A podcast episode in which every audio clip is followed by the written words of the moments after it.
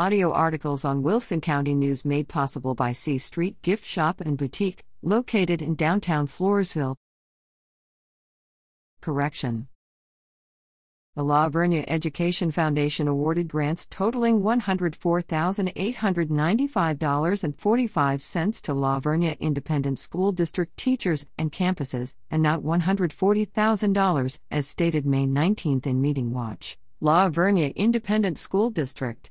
Readers can alert the Wilson County News to any errors in news articles by emailing Kilby Smith at WCNOnline.com or by calling 830 216 4519.